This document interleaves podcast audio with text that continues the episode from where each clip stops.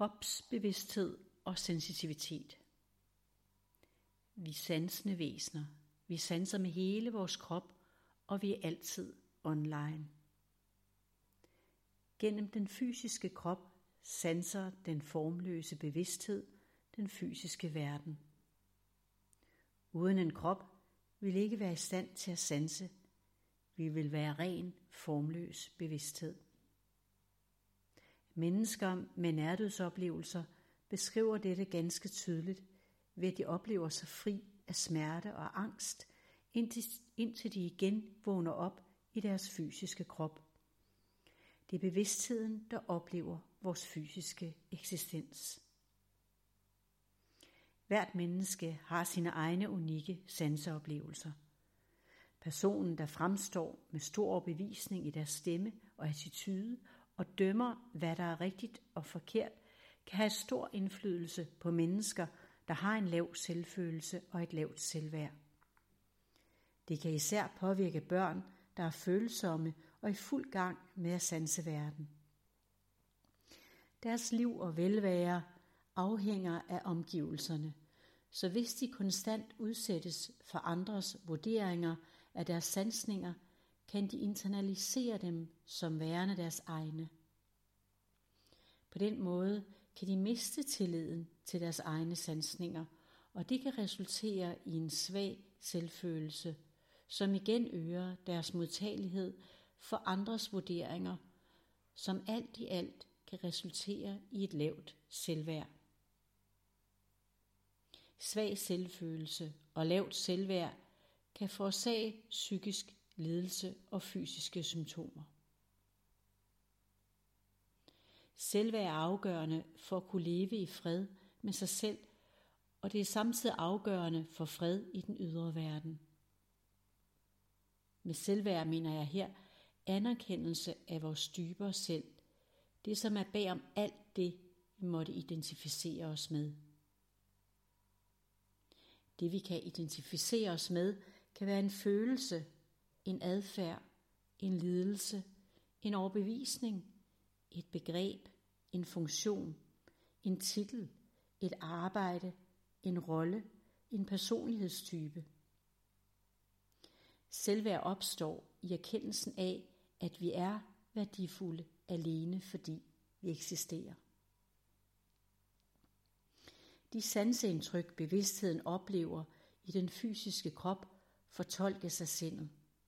Hvis vi alene lytter til sindets fortællinger, kan vi lukke af for vores dybere selv, det som ved, at alt er vel.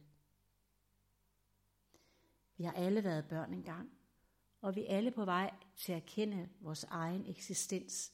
Så selvfølgelig er der mange børn, såvel som voksne, der fra tid til anden lider under indre uro, angst, lavt selvværd, såvel som mere værd, som påvirker vores velbefindende. Det gode er, at vi kan erkende vores dybere selv, og ud fra den fred, det medfører, er det lettere at iagtage sindet og forholde sig til dets mange fortællinger, uden nødvendigvis at reagere på dem. Vi kunne begynde med disse udsagn. Der er ingen rigtige og forkerte sansninger. Vores sansninger er unikke, og vores opfattelse af dem er unikke. Sindets vurdering af dem har betydning for vores selvfølelse og selvværd. Alle sansninger er forbigående fænomener. Vi er meget mere end vores sansninger. Vi sanser med hele kroppen, inklusiv hjernen, gennem de tanker og billeder, vi modtager, som påvirker vores følelser. Vi har vores egne unikke sanseoplevelser, som former vores personlighed og omvendt. Eksempelvis kan angstfulde billeder og historier føre til en ængstelig personlighed, og en ængstelig personlighed kan forstærke sine sansninger med bekymringstanker. At erkende det kunne kaldes kropsbevidsthed, uden at vi dermed er bevidste om alt det, som foregår i vores krop fra øjeblik til øjeblik. Hvis vi er kropsbevidste og frie af vores overbevisninger, er alle sansindtryk forbigående fænomener, der passerer igennem den fysiske krop. Den viden gør det lettere at slippe fysisk og psykisk lidelse.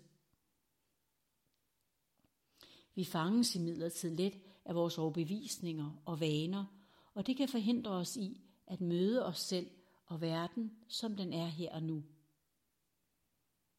Vi kan blive mere bevidste om vores måde at være i verden på, ved at blive mere bevidste om det, vi sanser. Det kan sammenlignes med barnets sanslige og nysgerrige måde at udforske verden på. De fleste voksne har imidlertid indordnet sig under noget kulturelt bestemt overbevisninger, som mere eller mindre undertrykker sansligheden og sensitiviteten. Det kan også være ubehageligt at begynde at mærke sine følelser og opdage sine overbevisninger og forstå, hvordan de påvirker vores velbefindende. Det er derfor væsentligt at finde sin egen vej og tempo ind i det. At være mere åben og følsom indebærer kærlig medfølelse og accept af os selv og hinanden. Det går lettere, når vi hviler i os selv i vores væren. Vi er unikke i vores sensitivitet. Nogle mennesker er primært følsomme for lyde, synsindtryk, ord, berøringer, følelsesmæssige vibrationer, smagsindtryk, dufte og nogen for det hele. Det kan give en forståelse for de mange forskellige talenter, vi hver især har. Vi kan øge vores sensitivitet gennem større opmærksomhed på det, vi sanser i vores krop. Forholder vi os alene til vores mentale forestillinger om livet, kan vi glemme at leve her og nu i direkte kontakt med hinanden og livet, og miste den glæde, det kan give. Den formløse bevidsthed kan være mere eller mindre forankret i kroppen fra tid til anden, som under huskeanestesi, alvorlige psykoser og nærdødsoplevelser, og som det følsomme og sanselige barn, der udvikler sig til at blive en intellektuel voksen. Gennem vores sensitivitet og vores levede erfaringer kan vi blive mere bevidste om vores eksistens, og livet bliver mere intenst, når vi tillader vores sansninger at blive følt fra tog til hjerte til isse. Angsten for at miste kontrol, tabe identitet og blive afvist kan være en hindring for at være mere sanslige, bevidste og læmeliggjorte mennesker. Det kan i den sammenhæng være værdifuldt at huske på, at angst er en følelse, der udløses i sindet, og sjældent er virkeligheden foran os. At være et sensitivt menneske kan være både lidelsesfuldt og frydefuldt, og så er det frem for alt en foranderlig tilstand.